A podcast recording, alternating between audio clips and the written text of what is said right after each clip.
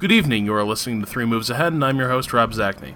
Tonight we're joined by our old friend and quarter three blogger, Tom Chick. Tom, thanks for coming back to the show. Thank you for having me. Uh, I'm a little nervous about the people we have on today because I, I feel outclassed. So why, why don't you uh, yeah, explain who they are, and uh, I'll tell you why I'm nervous in a second. Okay.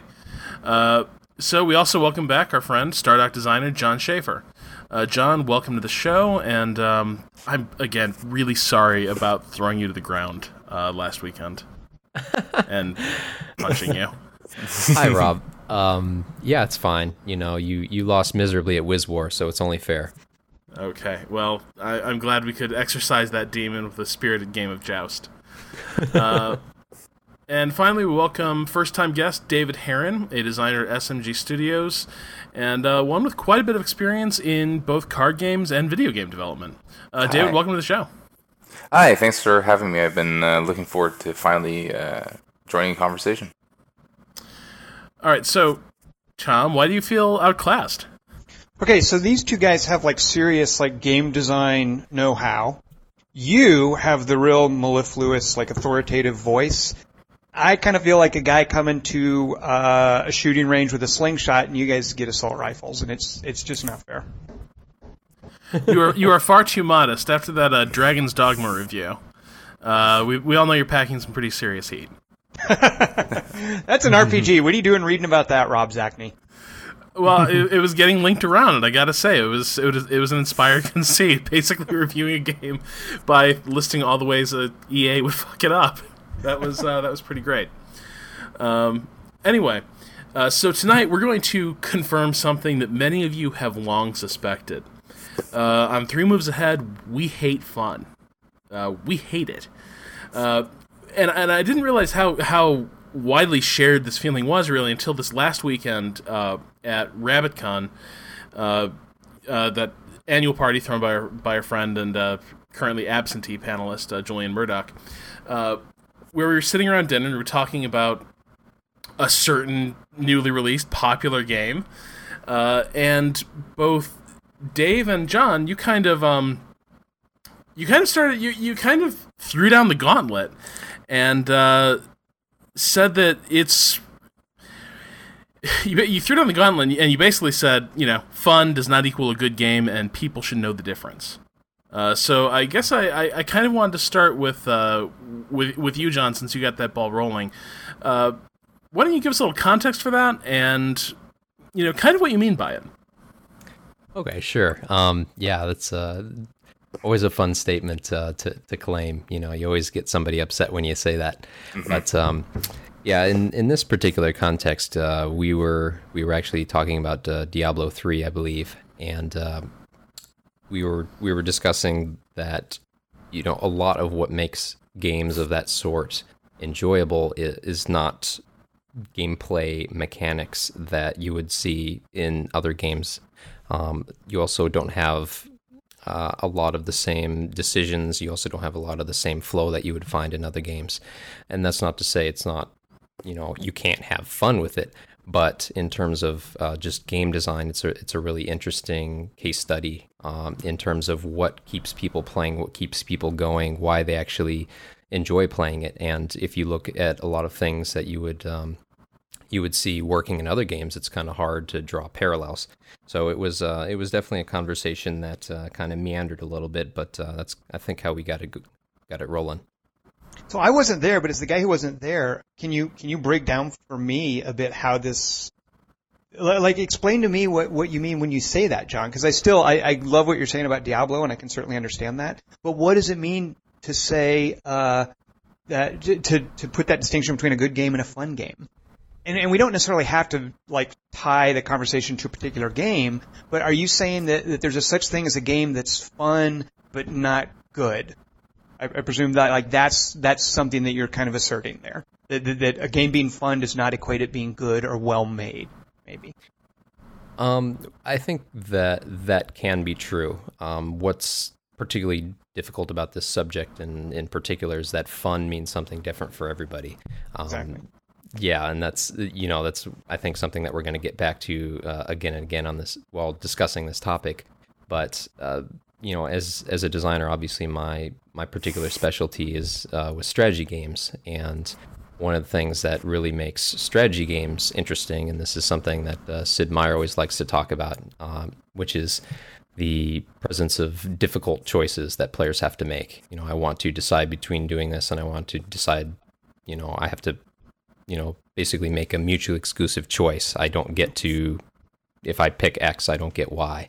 Um, there are, are a lot of games where that actually isn't the case, and you know, again, coming from the perspective of a strategy game designer, it's it's interesting because in a lot of ways, you know, personally, I don't understand what makes some of these other games fun, and that's something I'd be curious in hearing some of your guys' thoughts on. In you know, uh, what what sorts of elements of games work for you. I love that you mentioned Diablo 3 because that's that's that is sort of foundation for why it's different from Diablo 2 is they take away that concept of mutually exclusive choices. Like that's removed from the character progression in Diablo 3. So I can completely understand if that's your perspective on what a good game design takes. Hey, Diablo 3 by removing that, that Sid Meier tenet, uh, like how can that possibly be a well-made game? Uh, mm-hmm. so I can completely understand. Yeah. Sure. Yeah, that's that's definitely where I come from mostly when when I'm trying to design a game and when I'm evaluating systems and trying to identify, you know, at a, on a pen and paper level uh, before actually doing any play testing. You know, is this is is this a feature or system that's actually going to be interesting, going to be fun to play? Um, is what what decision is the player actually making when he or she is is faced with the choice here? And in, in a lot of games, um, especially outside the strategy genre, there you, you don't really see that. So it's I think a case where you could say, you know, a game, a certain game is, you know, quote unquote fun, which is, you know, kind of the dirty word on the episode. Uh, but you know, there there are there some there's something else at work there which may be completely different from what you would see in strategy games. Dave, if I recall, you were actually the one to uh, drag Skyrim's name through the mud. Yes. Uh, during this during this conversation. Um, I think you know this. Uh, we didn't stay on strategy games. I brought up my history and my mistakes in in um, collectible card games, but um, you know, I went I went immediately at another sort of holy game at at RabbitCon, which was a you know maybe a, a continuing theme of the weekend. But um, I took issue with referring to Skyrim as a good game. Um, and so where I took issue was um, the notion that having to ignore um, everything that the game puts in front of you in terms of um, directing through the narrative, ignoring the map, ignoring the questing system, ignoring what all the um, NPCs are directing you towards is where people claim the fun is. It's when they go off the beaten path, when they go in the exact opposite direction, is when they can um, they hit the fun, which is the exploration. And sort of what I was asserting is, is that a good game would understand that this is what players want to do. They want to explore. They want to um, not be directed. They want uh, to find adventure on their own and then facilitate that. And and then to sort of uh, heighten the the sort of the argument I invoked um, Far Cry 2, which certainly wasn't a very popular game, but is a game that I infinitely uh, enjoyed more in terms of exploration because it didn't have these things in the way. And in fact, um, a lot of the systems that they had right there um, allowed the user to, allowed the, the player to to have fun and play and explore, and uh, that sort of spawned a, a secondary conversation. Rob, where did you come in on this whole thing? I, am wary. I, am wary of fun being used as. I'm wary of fun being used interchangeably uh, w- with good, as if it's if it's this automatic virtue in a game, as if like all a game needs to do is occupy your time and keep you diverted. Uh, and if it does that, it's a it's a good game. And I, I just I'm I'm a little wary of that because I think that maybe lets a lot of games off the hook too easily. I think that's I, I, think that's a definition that opens the door for a lot of sort of uh, exploitationware. You know that that that thing that uh, Jonathan Blow is often bringing up, where you've got people designing games uh, to mistreat their players, mm-hmm. um, and so that's that's that's where I become suspicious of fun. Now, I've got to admit, since I came up with this topic, I've had uh, Bruce's voice in the back of my head uh, going, "Well, why do you care?" You know, I mean, to an extent, we're all we're all kind of you know just whiling away the hours with different games. We all have our own different hobbies. Uh, you know, war games aren't you know superior to someone who likes shooters. Uh, they're just two different tastes. Uh, why does it matter how, how you know how people are spending their time? Uh, if it, it, you know if they're getting what they want out of it, uh, what's the point of a conversation like this? Um, which is kind of a classic Bruce question to ask, but I think it is. But I think it's. But I think it is relevant here because I don't want it to sound. Because I am wary of saying, well, my tastes are good and virtuous and enlightened, and other people's tastes are not. So, so I, I think I can I can sort of speak to that. And for me, it's it's not about um, one being right or one being wrong, at least from my perspective. Mm, as a designer, where it comes into is um, potential gaps in between uh, what the player wants and what the rules hold. And so I'll throw an example out there from my collectible card game days.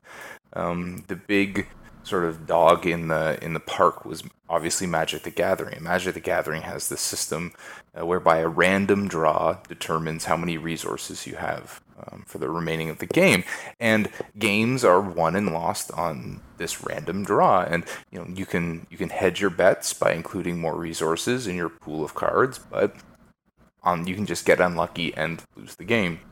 And on the game that I was working on, I decided, you know, it had it had existed for a while, and I said I'm going to create some cards to mitigate this problem, and I was successful, and it became a much more um, less. It became a much more predictable game, and inevitably, what ended up happening was is it almost killed the game. It almost killed the casual game because it meant that a good player could always dominate a bad player, and on a local level, it uh, it became an untenable situation.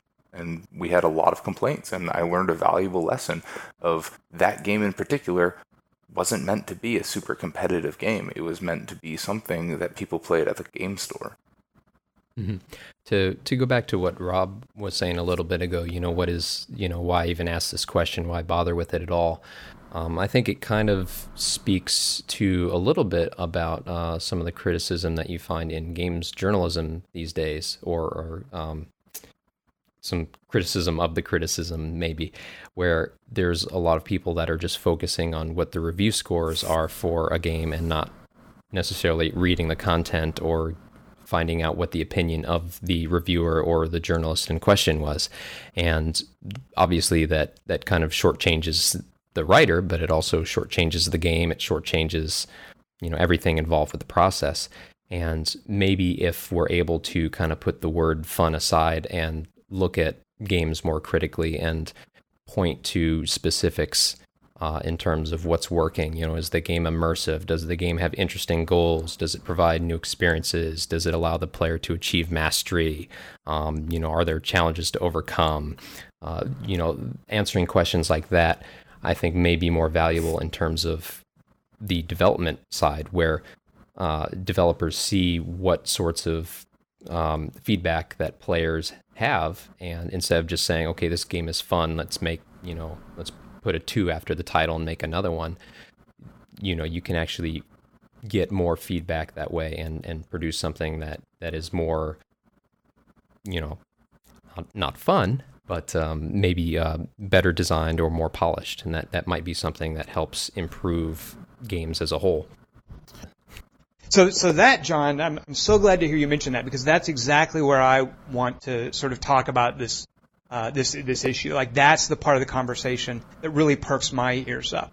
Uh, if you guys had been in a room with me and started arguing about whether something, a game should be fun or good, I would have just, I would, I mean, that, that's not an argument. There's no dispute there. You might as well talk about whether a game should be interesting versus engaging, or immersive versus visceral, or, or should a game be jaw dropping or awesome. Uh, part of the problem is fun and good mean nothing. Those are not articulate ways to express or evaluate or convey anything about a game. And that's the problem is, and that's why I hate the word fun, is it's a crutch for inarticulate, lazy, inexperienced writers without much context. And I constantly see it used. Anytime a writer, especially a reviewer, uses the word fun, he has failed.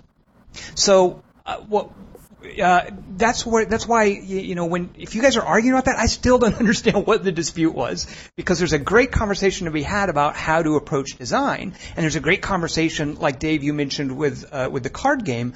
To what audience are you building your game? To some audiences, this is good and fun and immersive and engaging and visceral and interesting. To other audiences, it isn't. So, so anytime fun comes in the equation, I think, no, no, no, stop, stop. You're not expressing what we need to talk about in any meaningful way. Uh, and to just give a brief example, um, let's say, for instance, you have a game where you're flying an airplane and the airplane shoots a missile at something and it blows up. That's a great video game experience, and who wouldn't hear about that and think, yeah, I want to do that?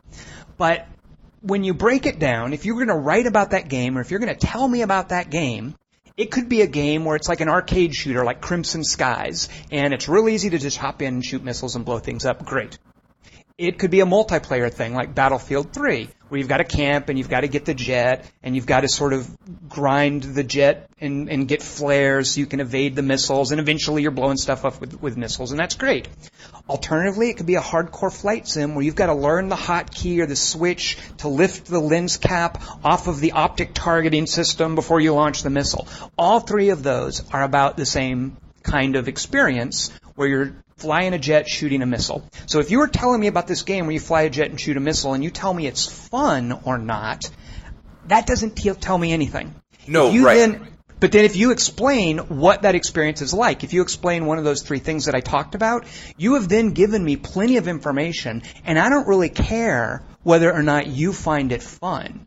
That Right, if you if if you then get to that point where you then tell me it's fun, you might as well also tell me what you had for lunch, how many times you've seen the Avengers, and what you think of who's going to win American Idol. You know, at once you start talking about fun, you are no longer talking about the game, and you are talking about yourself. And I think that's a huge problem in video games journalism, is that we have a generation of people who are used to tweeting what they had for lunch, how many times they saw the Avengers, and what they think of American Idol. And so they therefore think that a viable way to talk about a game is whether or not they thought it was fun. Right, and I think ultimately that's where this conversation was about. This was a this was a, a conversation with maybe about three designers in the room and um, about ten um, sort of players, mm-hmm. and and the terms that were being thrown around were fun and good, and there was I think in some part an effort on myself and John and a few others to raise the level of discourse by illustrating that we can arbitrarily make these, these say these things. It is fun and not good, and listen to the arguments that we are making, and and, and then encouraging you to stop saying it's fun. Think about what we've said and then and then assign a value. So we were assigning values to those words. We were in the context of the conversation. We were defining them and challenging people on the on that level. I don't think you can do that though. How can you define what's fun? It, I heard Miyamoto once talking about the art of game design, and he, in his own, uh, this might sound kind of racist, but in his own way, it had this awesome sort of Zen koan quality. Like listening to Miyamoto talk is a, is a beautiful sort of Zenish experience. And at one point during the conversation, he said the art of game design is trying to catch fun in a net. And I thought that was so beautiful, and you cannot define fun.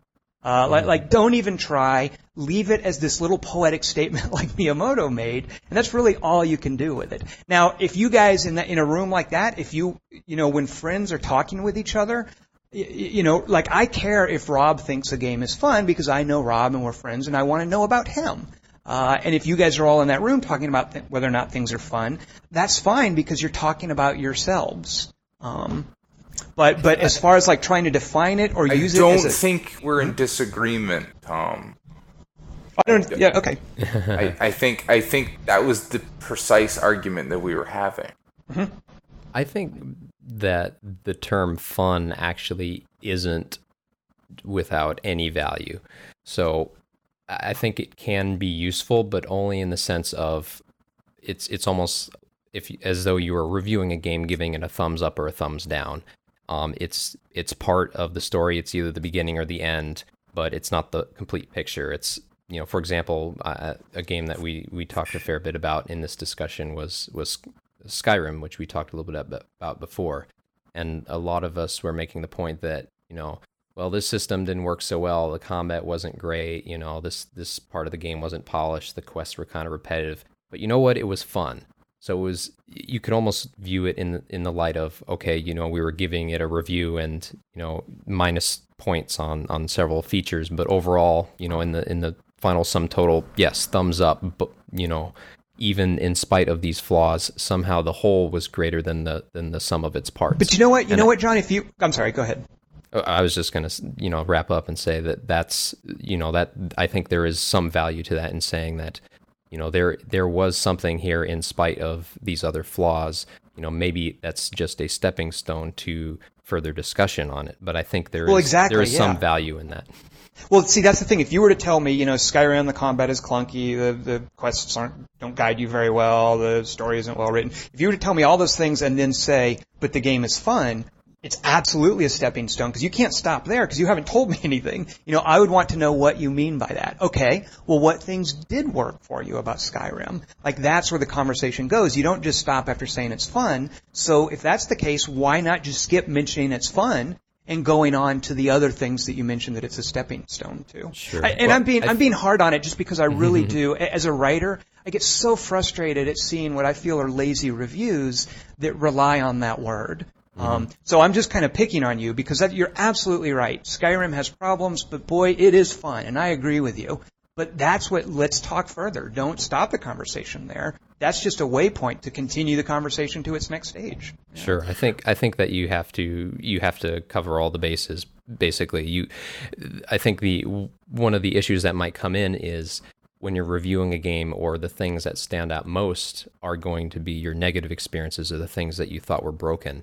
So if you, let's say you have, you know, your little review checklist again, and you, you know, you have all these, these points against it, and then one of the points in favor was that you know the game was really immersive. And maybe that's that's worth a whole lot more than all these little smaller things that kind of stood out. Um, so you know how do you how do you provide weight to something yeah. without spending you know half half the time talking about just this thing that kind of worked? And you you know it's there may not be a whole lot to, to describe there well, you know, I, like Rob, I would be curious what you think about this, but I, I know a lot of us who write about games find that it's easier to bring up the negatives. It's a, it's a little bit harder to talk about a game that you really like, and especially if you really do like it. Uh, like it's really easy to say, I don't like this, I don't like that, and it's easy to sort of be negative and make fun of something. But to really convey enthusiasm is more difficult. And so that's why I think a lot of people rely on the word fun. Like, would you agree, Rob, that it's harder to articulate why something works for you than why something doesn't work for you? I, I think that's true, and, and here's why I think that is. I think the reason you end up falling back on, um, you know, just outright saying, "Well, well, this is fun," or "This part of the game is fun," and, and I've run into this with you know different different views I've written, uh, and I've had others tell me like, "Well, you, you spend you spend like an entire passage here describing a lot of what you do in the game and kind of how it works, not just describing mechanics, you know, but like the experience of playing it and everything, and you know, but you don't actually deliver a verdict on what that experience adds up to. You don't actually say whether or not you enjoyed this. And and my, my response there tends to be twofold. Like like one, you know, you can kind of tell how I'm reacting to it just from the way I've written it. But the other thing is this. It's really difficult to say whether or not this is fun because I have no idea how you're going to react to the same stuff I'm doing in the game if you were doing it yourself. Like I have no idea if you're going to find Crusader Kings 2 fun. But if I describe Crusader Kings 2 and some of like the cool experiences I've had in that game, if I describe that, and you're sitting there and you're saying, shit, this sounds amazing, then I think I've done my job, then you know. Then your decision is made. And that's and then we're going to agree because somehow we should like we share the idea of fun that Crusader Kings 2 is is answering. And if you're sitting there saying, "Oh my god, no, no, just keep keep that away from me," then you know, th- then I think again we, we both learned something. But but but I think it's it's that that idea that, that that fun is so hard to define that you kind of almost have to you, you you kind of almost have to hear like well what do you do in this game? And then get an idea of how you feel about that. So rob can i ask you a specific question about naval war arctic circle?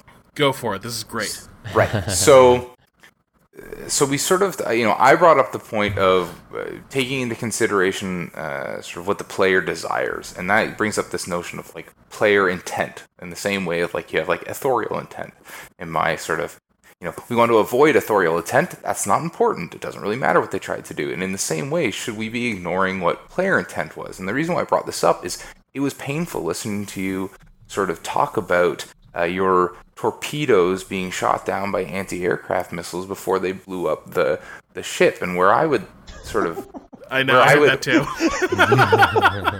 Air Where I- torpedoes. Sorry. what did I say? You said torpedoes being shot down by anti-aircraft. Oh, jeez. Picturing like flying fish, but never mind. but flying fish. Your what, what were they missiles? yeah, Were anti-ship missiles. Yeah. anti-ship missiles being shot down by the by the the countermeasures. Um, and my my sort of where I would take issues is that's an that's a simulation game as described by the designer, um, where where it just seemed like it ruined the fun. I'm sorry, Tom, but it, it it sort of what and, and so I'll I'll, I'll I'll sort of elaborate on that. And so this is my problem with simulation games is that I I like games where I can show mastery, where I can show dominance, and where my decisions are the primary um, force that determines the outcome. And I find that's not the case in real life. And many times in simulation games, it's forces outside of my control that ultimately determine my success or failure, and that is not fun. How is that different, though, from shuffling a deck of cards and having no control over which card is going to be in your hand? Because so so the difference they think the difference lies in probabilities. It's what is what is the most determining factor and how often it happens. And so in the the, the case of of uh, arctic uh, the Arctic Circle. Arctic Circle, it seemed like the dominant strategy, uh, or the, the, the determining factor was these anti uh, missile countermeasures, and that you know nine times out of ten the missiles were being shot down. When you shuffle a dice, you're or when you shuffle a deck of cards, and you Shuffling get, a dice is kind of like shooting down a torpedo with uh, anti-aircraft with anti-aircraft fish. Um, when you shuffle it, when you when you get uh, resource uh, limited in Magic, that's the exception. That's the thing that happens that allows the bad player to win one time out of twenty. Huh. Uh, and so, and, and so, this is where I would say, uh, and and so would your guest on the show that well, that was what the simulation was. And so, here's an instance where I would say, bad game, no fun. Right. See but- that? Go ahead, Rob. I'm sorry. Right, but but see, but there, but and see, this is this is why this is why this is su- such a slippery concept, and it's actually something I've been really sort of struggling with in in reviews lately because uh, you do see so much diversity in uh, strategy games in particular. Like you see a lot of design diversity there uh, that isn't necessarily always true quite to the same extent in like shooters. Uh, and I don't know, that might be a bastardized way of summarizing shooters, but um, but but anyway, just but just to go back to like the the naval war example, because I ran into this to in in comments at, at Rock Paper Shotgun where people were like, you know, well. You know this this sounds awesome. That's that's naval war, man. This is a simulation. You and you're you're expecting it to be a game. You're you're clearly not a grognard. Um, but and, and that's and that's the problem. Is like I, I played that too, and, and in a lot of cases, my feeling was also this is not fun. You know, waiting for like planes to fly back, rearm, do all this crap. That is that is that is not that is, that is not enjoyable. It's, it's just it's just me sitting there waiting for stuff to happen so that we can reach some sort of inevitable conclusion in the scenario. Uh, but there are people who, for them, they want that experience of being an admiral.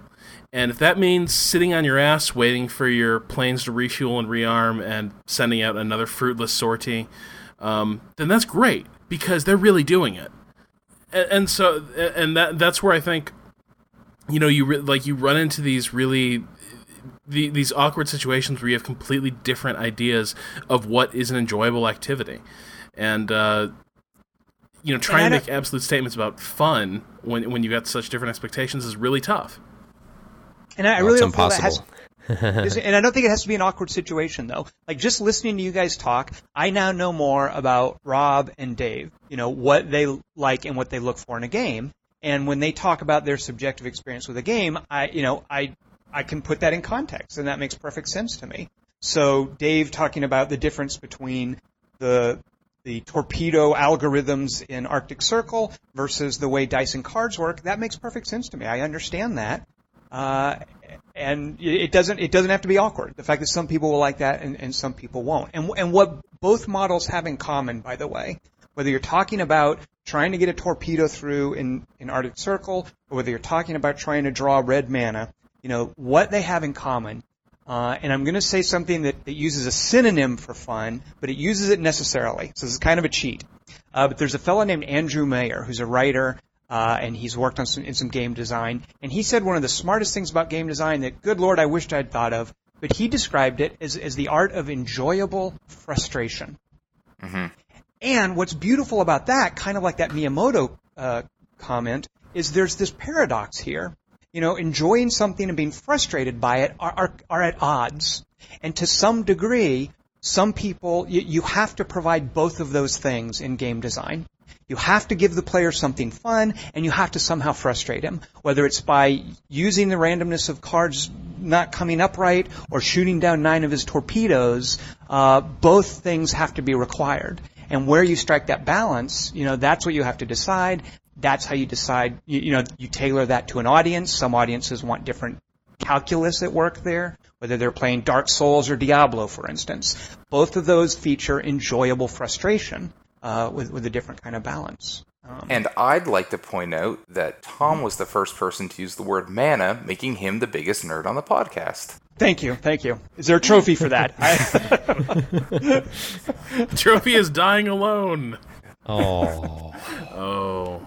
Well, I think that uh, you know one one thing that's you know we've kind of been dancing around a little bit um, is that something like fun is subjective. Everybody has their own completely unique view as to what is fun and what isn't, and that's part of what makes it important to you know, as Tom was saying earlier, fully describe what's going on with the game, what systems there are, how they work, so that players can actually have an idea of okay, does this is this something that might actually appeal to me, or is oh well, it's way too random. It's not something I'm going to enjoy. Um, and the fact that it is subjective, I I don't think we should shy away from. You know, this is something that I think we uh, we see in, in games journalism as well, where uh, people try to be as objective as possible, but ultimately it, it really isn't possible. And I think it's probably best for people just to embrace the fact that, hey, everything is your own personal opinion. You should try to provide as much information as you can, but don't be afraid of the fact that, yes, this is an opinion. You know, if you disagree with it, that's fine, but that's the way it is. So, Jon, I want to ask you as a designer, um, when you're working, do you have like a player profile in mind that you sort of make design decisions based on? Like, is this person going to be fun, or going to think that this mechanic is fun? and also, I want to piggyback onto that question, Dave, and to you as well. Do you guys, as designers, use and hear the word "fun" when you were when you were designing? Oh, t- constantly. Maybe not from the right people, but totally. well, the, uh, the the right people don't use the word, so Okay. Um, for me, I, I, and this is kind of the same thing that Sid does, which is to design a game that would appeal to you, because ultimately your only measuring stick is, okay, i when I enjoy it, when or when I'm playing this, do I enjoy it? Does am I, you know, having fun making these difficult decisions? Are there are there parts of the game that are really um, forcing me to choose between you know two difficult trade-offs. Um, and is it does it flow well that sort of thing. And you can also get the feedback from people around you. But ultimately you know you can you can try to design for some mythical player figure. But if you have no experience with that if you're not in that group you know you're pretty much stabbing in the dark. And the best that you can do is give it give it a guess and then uh, allow metrics and playtesting to give you the answer but that's you know that's kind of on a, a little different side of the uh, game design space from what I'm used to doing. Yeah. I'm, I'm kind of more on the side of well, you know, I'm gonna I'm gonna I'm gonna make this thing and you know maybe it's art or or you know maybe it's Right. not, but I'm not gonna measure it by you know uh, focus testing. That's interesting because I'm sort of I think on the on the opposite angle where I think right now I'm working in the, the mobile space and before I was in the card game space. So we were releasing six releases a year. So I had to take a more shoot from the hip type uh, behavior where myself and you know the designers working for me, I would get them to literally tell me stories and sort of work backwards from where Tom was and say, "Tell me, you know, who is this person? What what what about these decisions are going to lead me to believe that this person is going to have fun. And if that story was believable in my head, uh, and I could actually per- picture that person being a demographic that made sense with you know our sort of our, our sales goals and whatever, uh, that's what informs the decisions that I make. It's interesting. Yeah, I can I can definitely see how that would be important. Um, there are certainly games that are being made that are being enjoyed by you know millions and millions of people that are built that way, and they kind of have to be built that way. Um, some some of the most popular games these days are are ones that aren't you know aren't made in in the uh, classic you know late mm. 80s early 90s model of hey let's throw something together and see what happens and polish it and throw it out there and hope it does well it's it's more of a more of a process now more almost more mm-hmm. mechanical in a way um, and you have to kind of remove yourself a little bit more from it um, I'm not sure that's something that I could ever really do, but um, it's it's definitely something I respect, and I can see that how difficult it, it must be. Uh, I would be curious if uh, just while we're on sort of the subjective experience of, of games, uh, can you guys think of games that were not fun, but that you still liked? That's a lot of Paradox games for me. ah, like, well, there I, you go. Explain. I'd like to hear more about that. So, mm-hmm. like, like, give us examples. I mean, I like them, and I still go back to play them. So I, I have often found one of the one of the most reliable indicators as to whether or not I am having fun is what time it is when I stop playing and whether it actually feels like the amount of time that actually passed is how much time I was in the game. Return for investment, kind of, yeah. yeah, and it feels yeah, and it feels like and it feels like real time like uh yeah that game was that game was an hour or god help us like oh god i was only playing that for an hour then i i'm not necessarily i'm not necessarily that absorbed i'm not i'm not experiencing that um I'm, I'm not getting I'm not getting that I'm not I'm not getting absorbed into the game the way I often do when I'm having like lots and lots of fun. You know the Peggle effect, right? Like oh god, where'd the sun go? That kind of thing. Mm-hmm. Um, with a lot of Paradox games, um, in a lot of ways, there's just there there's there's too much to think about. Um, it's playing them is almost at, at times a bit too much like work for me to feel in, like to, to get the same sort of feeling I get from playing like an RPG or something. Um, but at the same time, what ends up happening is I get really invested in my game in part because of what I'm what I'm putting into it. You know, like I'm I'm working really hard at creating a successful empire. I'm working really hard at securing that alliance with um, you know, Bordeaux or something like that. And so those are games that I, I don't I don't I don't think they're they're they're fun they're fun the way I usually use that term. And yet and yet I enjoy them because they are providing they, they're providing a different they're providing a different sort of reward than I'm used to from a lot of the games I play. Mm-hmm, mm-hmm. Jon, Dave, can you guys think of games that aren't fun that you like? Hmm, it's it's a tricky question, especially coming from the perspective of a designer, because um, I tend to play quite a few games, um, if only for the reason to just check them out and see what's going on inside. Um, and you know, honestly, there's a lot of games where I would say that, uh, you know, I didn't really grab me a whole lot, um, but there were elements of it that I looked at and I, I said to myself, you know, this was this was done really well. I can I can you know this this is a great mechanic. I could see how they could really run with this, or you know, maybe I'll borrow it in one of my other games. Um, I think um, one one game that might be a um, uh, an example of that is Warlock, um, and it's um, it's a game that I've played for mm, I don't know maybe about six hours, and there were definitely parts of it that I enjoyed, and there were certain mechanics and aspects that I said, you know, this is this is something that's really cool. Um, you know, one one specific example there is uh, when uh, you have a resource near one of your cities and you have a uh, uh, choice between two different buildings that you can build on. Like silver, you can either build uh, like a silver mine and get more money from it, or you can uh, um, build something else. I forget what it is, but It's uh, an it lets you armory, build- I think. It gives you like Yeah, and silver armor. Or, yeah. Exactly. Yeah, you can get silver equipment, which kind of helps your units. So you have to decide at that point. You know, ooh, what am I going to do with the city? Is it going to be kind of a you know a cash cow city, or is it going to be more of a military city? And that was something I thought that was uh, pretty cool and, and really well done in the game. Um, in terms of the whole experience, you know, it kind of left me looking for a little bit more. And I think this is one of the reasons why uh, some of the thoughts on it are a little bit mixed. Um, some people went into it expecting it to be a lot deeper and have a lot more to it because it looks like a traditional 4X game that should have all this really, really deep stuff in it, um, but it just doesn't. So I think that might be one example of how, um, you know, there were parts in that game where I said, ooh, you know, this is really cool. But at the end of the day, at, once I was done, I was kind of like, yeah, okay, you know, I think I'm, I think I'm finished with it.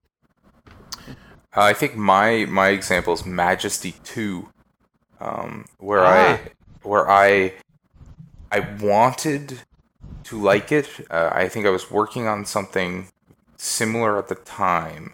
Um, a lot of the same sort of design philosophies, and I thought I had a really good game in you know as I was I was working through, and then I sat down and played Majesty Two, and it sort of it hit a lot of the same sort of themes and tropes um, that I was working with at the time, and I just couldn't enjoy myself. Do you now? Do you know why? that was Because I. I I think that was a challenging design. Like what what made it hard for you to enjoy that? Like what made that not fun? Um, you know, it, it it's been a while. Um, I think Can I can I suggest maybe what I? I what think I think I think I had a very hard time associating um, what I was doing with any sort of real agency, um, and that and that to me, I think I think is sort of the root of the problem. Is it, that- is it is it divorced? I was so divorced from what was going on. The successes and failures just fell flat. Majesty is that's one of the things I love about that design, and I can completely understand it not being fun and people not digging it. It's an mm-hmm. exercise in letting go of control. You, you know, it, it looked like a mm-hmm. genre where you have ultimate control. It looks like an RTS where you can click on a unit and tell it to go here, but it really taught you, specifically the first Majesty and the second one saw this through. It really taught you, you know what? You have to let go of that control. You have to accept that some things you cannot have agency over, and now watch it unfold. Uh, Right. And, and that was very bold, and I can completely understand that that tilting too far to the frustration side of the equation. And, and and and I spent a lot of time with it, and there was something that sort of hit there. You know, there's some sort of like lizard brain part of me where it really responded, and I think that's why as a designer I was drawn to it. Um, but it was very hard for me to tell a story of why the management of resources and the changing of influence and things like that um, in a very very abstract way was going to lead to um, a fun or in my case a a uh, for someone someone that someone found enjoyable but also something that would differentiate itself in a meaningful way it was difficult Dave, I love the fact. I mean, I can completely, from the guy who doesn't want nine out of ten torpedoes shot down, Yeah. can completely understand how you want no part of that whole majesty. I don't get to control my dudes equation. Uh, so there are two examples that I can think of where I I was playing a game and I was like, this is not fun, but I really dig the game. Uh, and one example is a game that's really skill based.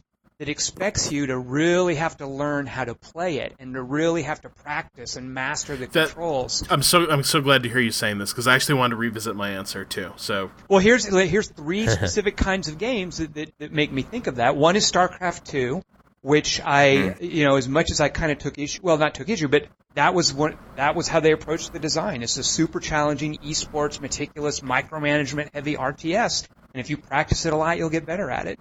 Uh, Right. I I love those Tony Hawk games. Uh, and, and EA's Skate series, and it's the same kind of thing. You can do a little kickflip and jump, and that's easy enough. But you really have to practice to master these tricks, and you have to you have to try to land a trick 20 times before it succeeds. And I'm like, this is not fun. But Yeah, by I golly, I, almost went, said- I, I went through 20 times. Yeah. Yeah, I almost said the the the NHL series. You know, the idea that when you are playing with someone that's sitting next to you, and you know that you can't possibly score. He is so dominant. You know, my, my ex roommate, he beat me routinely 12 to 1. Well, you know that that the, the third one is probably exactly like this, Dave, and that's fighting games. Yes. Uh, specifically, the really technical ones where you have to practice timing and, and get the blocking and, and stuff. Like like some people hate that, and I find myself thinking, oh, this is way too much of the frustration part of the, the equation. I want no part of this.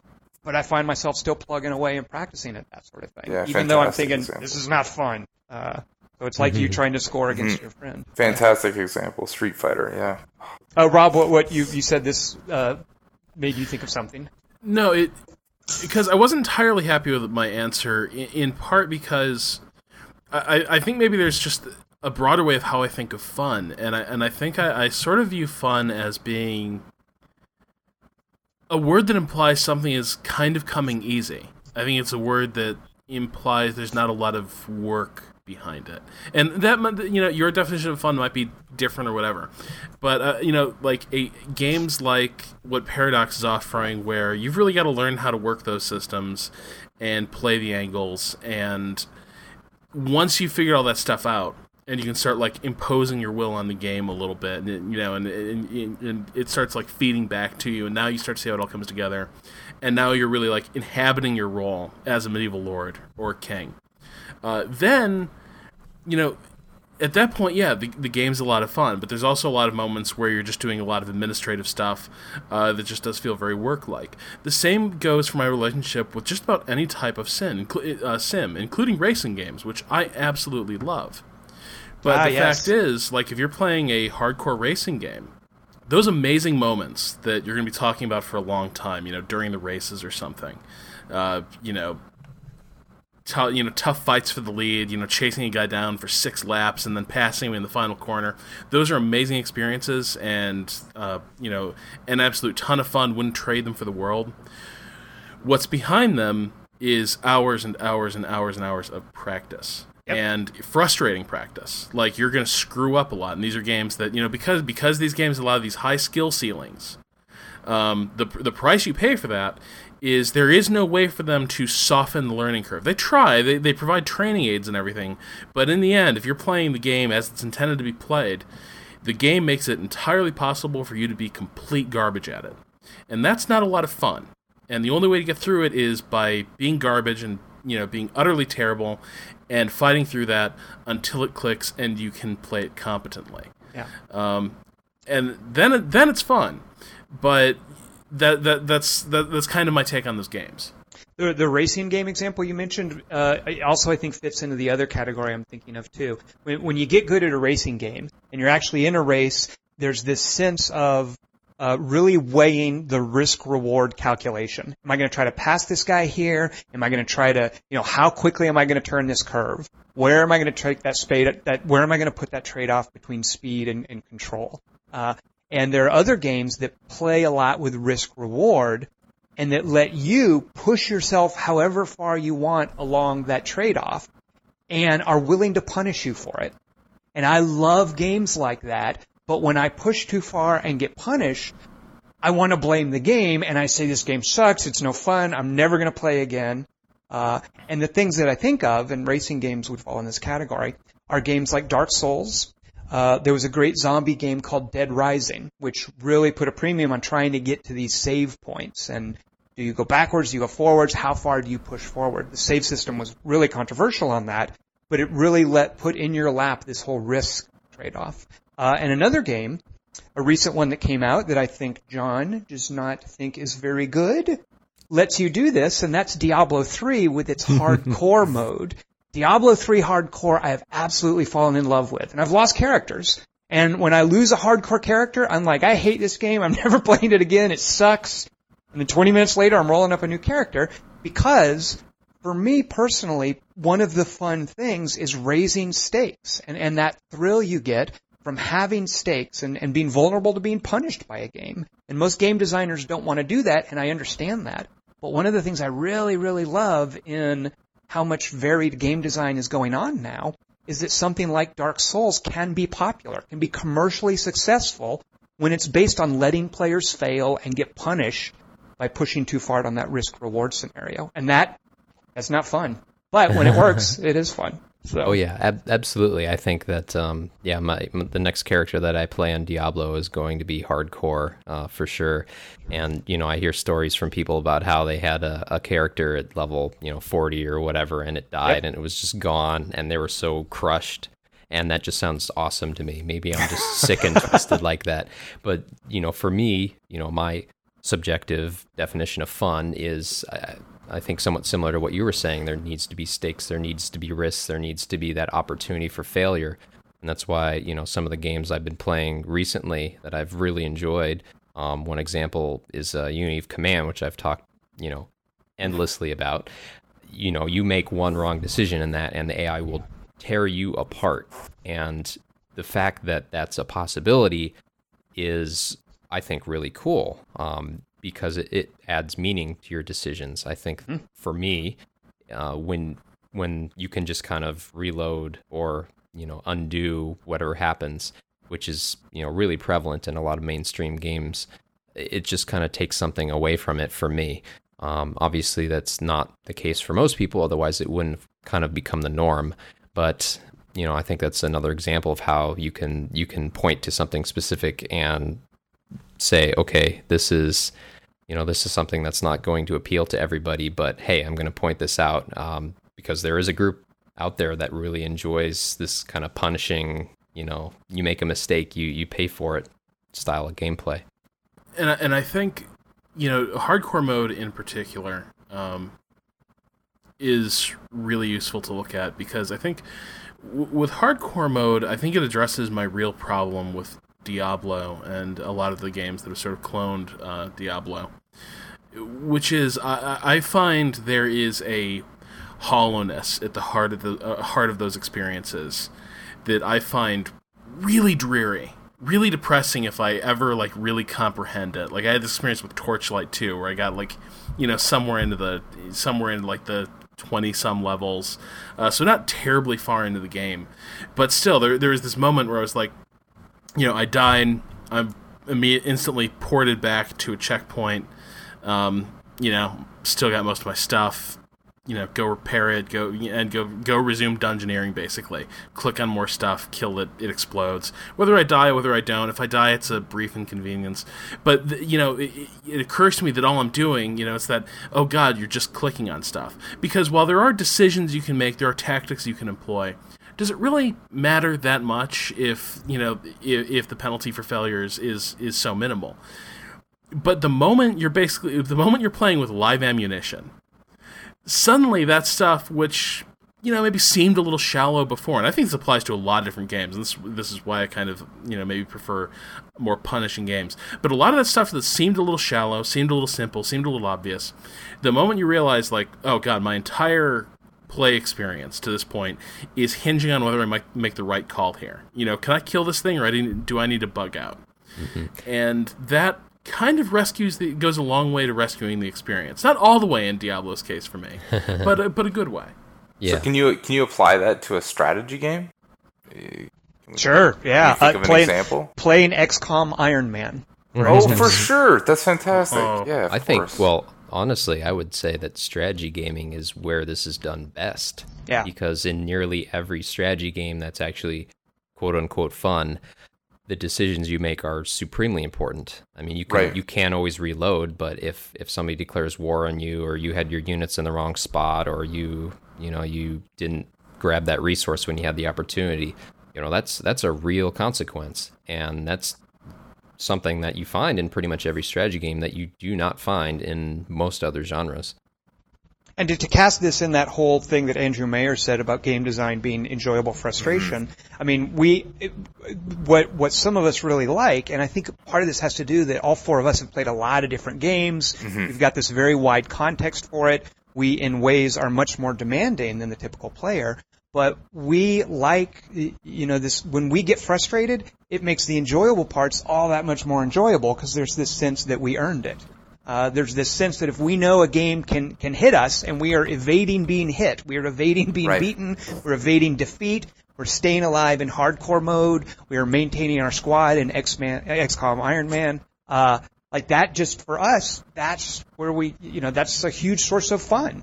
Definitely, Jon. I was. I just want to take this opportunity to ask you a question about this idea of in a strategy game, if you don't grab the resource, these are these are decisions or um, you know, you know things that have that happen to you that are going to determine the end of the game.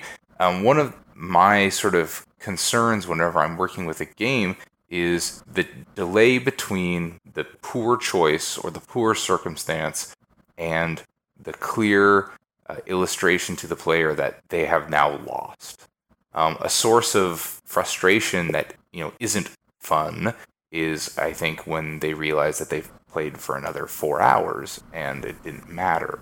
Um, now, if you cut it too close, you just run into this reloading problem. So, how do you handle that? Well, yeah, you you point out, and it's it's a huge dilemma, and it's something that I don't think is really a, a solved question, um, mm-hmm. th- depending on what what specific type of strategy game or, or game otherwise that you're looking at. Um, I think that in general, you do you kind of want to lean in the direction of making that clear sooner rather than later. Um, right. But again, it, it kind of depends on what kind of game you're making and what kind of player you're you're hoping to grab and, and do grab. Um, and I think that in in a lot of ways that that is a flaw with a lot of games like uh, in the 4X genre where right. yeah you do you do make decisions and you don't find out until a lot later that they weren't the right decision. Um, I think what what you really need to make sure is that the game the rest of the mechanics and the content that you have are are fun enough and provide enough replayability and enough opportunities that when a player does reach that point, instead of saying, you know, wow, this game sucks, they they kind of say, well, oops, you know, I I should have gotten that resource earlier. You know, you, you kind of want to build it so that the player internalizes that and feels like they had the information, that they had the opportunity, that they knew right. kind of what the ramifications were going to be. And you know, that's it's not something you can do every time, but players are always happier when they are equipped with the information to make decisions. And if they're not, they'll blame the game. If they do right. have that information, they'll internalize that and then they'll say, I'm going to come back next time and do it better. Right. So for those keeping score at home, the delay between a mistake and a loss is a function of good, not fun. It's good. Uh, one way around that too is when you're going to frustrate the player, immediately follow it up with some sort of recognition. And a great way to do this, and Civ was always, I mean, you never really failed in Civ when you were doing it right, but I loved how at the end of Civ we, you would get this, and I feel like it's missing from games like Warlock. There's another great fantasy 4X called Conquest of Elysium that didn't have this at first. But when your game is over, if you failed, uh, like give me a high score or give me some kind of debriefing or a title or it's like in NetHack you know, which is uh, that's the template for Diablo ultimately. In NetHack, when your guy dies, he goes on a little high score list, and he's he's memorialized basically. Right. Uh, mm-hmm. And and that's a great way. You know what? If you're gonna give the player that little frustration part of the the enjoyable frustration, immediately follow it up with some little tidbit of recognition and encourage him to do better next time. Um, yeah, I think I think also ideally, um, you want you know when you can to make a game where setbacks are not permanent and they're not game ending. And this is one of the things I think that Crusader Kings 2 has done an excellent job of, ah, which yeah. is, you know, your your your your kingdom might be down, but it's never out. You know, your armies might be completely wiped from the board, but you know, you're going to lose a province, you're going to lose some score, you're going to lose some money, but you know, there there will be a next time. It's not game over and I think that's one of the best traits of of that game. Um, and and kind of a lot of the paradox games in general, and it's exactly. something I would like to see in, in a lot of other games as well.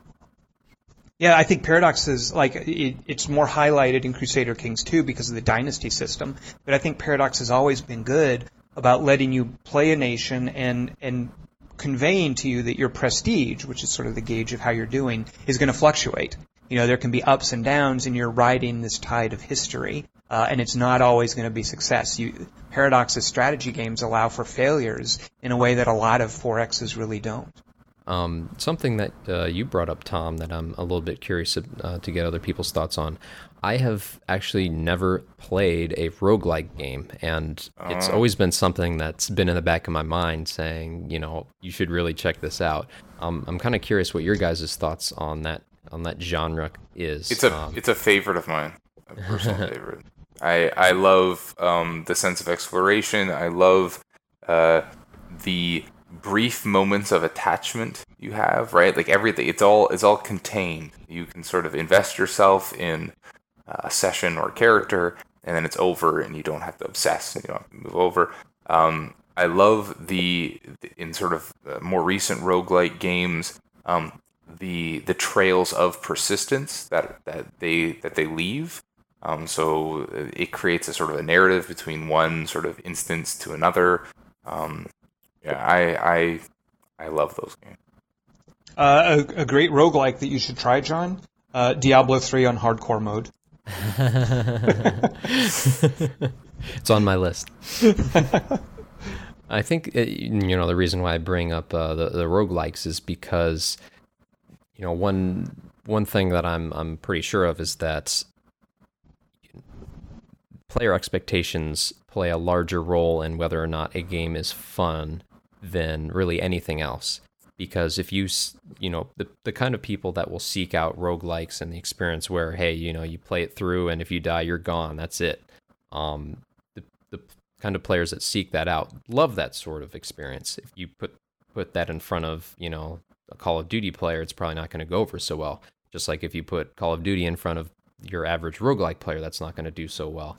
and you know, I think it's it's very interesting and instructive to to kind of point to that. And for for designers and developers, I think it's really interesting because it kind of it kind of shows that what may be even more important than the mechanics themselves are how you frame them and how you set the player up and how you present the game and you know even how you market it and how you talk about it before it even comes out. Um, i think that a lot of times the the subjective is a game fun or not is about more than just the game itself. It's about the player it's about the the hype surrounding it it's about you know the word of mouth it's about uh, what games journalism is saying it's about what's on twitter and it's it's almost kind of divorced in a way from the game itself And you know, you, we are so. I, I say we. You know what? I'm going to blame you guys. You guys are so mean to shooters on this podcast. Uh, I I mostly agree with. I, I totally agree with what you're saying, Jon. But I want to take issue with one thing. Shooters actually do have that roguelike sensation. Uh, they allow for that in one of the one of the oldest, most popular shooters out there is is Counter Strike, where you have one life when you die, when you're playing Counter Strike, you're playing it a completely different style than you are when you're just doing a deathmatch in, in Call of Duty where you immediately respawn.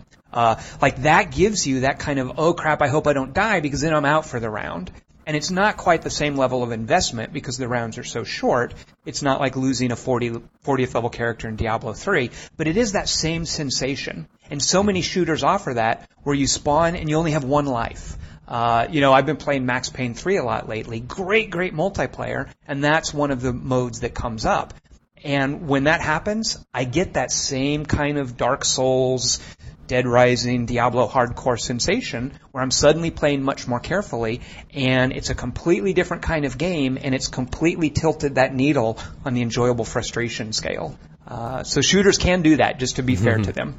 Fair, yeah, fair enough. Fair enough. That that is actually true. I shouldn't uh, shortchange them, and I think that's a good example of you know what I was talking about, where player expectations are Yes. more important than the game itself, maybe because obviously Counter Strike has uh, done all right for itself in the last oh 10, 15 years.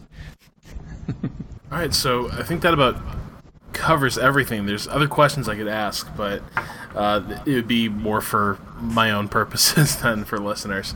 Um, so before I bring it to a close, though, I was surprised to see uh, something pop up on Kickstarter this week that I had no idea about. Um, apparently, uh, an old Computer Gaming World column is coming back. Uh, Tom versus Bruce uh, could be resurrected if we give them uh, ten thousand dollars. Well, fingers crossed. Could yeah, could be resurrected is sort of the operative word. We had this great Uh, two days, like we're we're two days in. We're a little over halfway there. Uh, it's been very encouraging getting that sort of enthusiasm. Uh, so hopefully we'll make the goal. But yes, Bruce and I have been talking about doing this for at least a couple of months. Uh, and it's just taken us a while to sort of get everything going and launch the thing. And we approached a lot of people to get feedback. So yeah, so hopefully uh, we will this summer be starting up Tom versus Bruce again. Fingers crossed. Go Yeah. to uh, yeah, go ahead. So what is what is Tom versus Bruce for people who may not know? Ah, yes. Thank, I got ahead of myself. Thank you. Yes. So Tom versus Bruce is a column that Bruce Geryk and I wrote for Computing Computer Gaming World. Uh, I think 11 years ago, or we started 11 years ago. It ran for seven years for the run of the magazine. Uh, and what we would do is play a multiplayer game head to head, usually, uh, and then write it up afterwards uh, as a, as a kind of a story. Like we would jigger what actually happened and try to make it sound interesting, and through that convey what the experience of the game was like. So it was a little bit of game review, it was a little bit of storytelling, it was a little bit of strategy tips. Uh, we put a premium on trying to make it entertaining.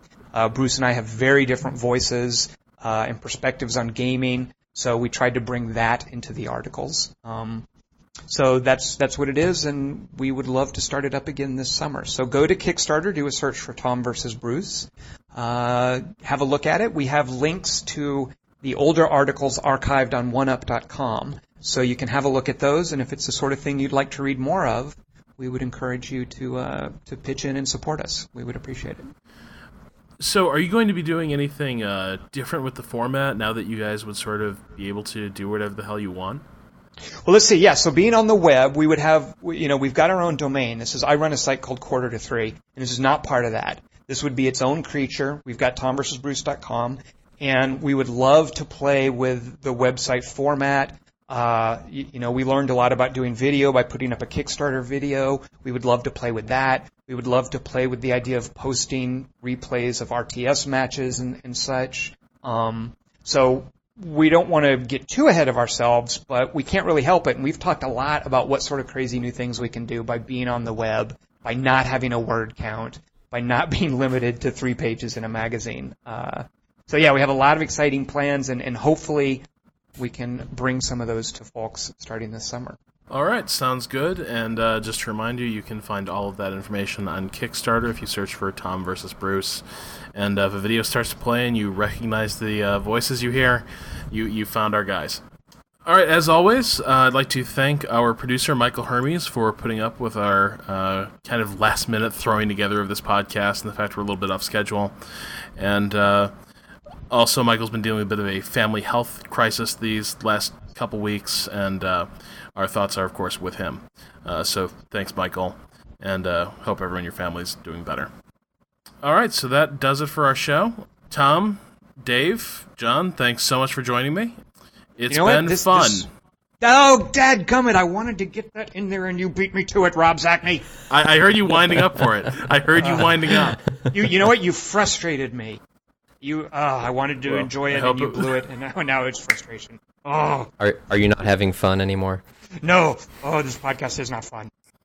Tom, that, this is the last time Tom Chick will be on the podcast for six months. Everybody, so enjoy it. All right. Just Say feel goodbye. like my, I feel like a hardcore character just died. You Thank can't. You, gentlemen. can't. You can't quit now, Tom, because you, you have to. You have to master three moves ahead, and then it'll be fun again. All right. Good night, everybody. Good night. Good night. Good night, guys.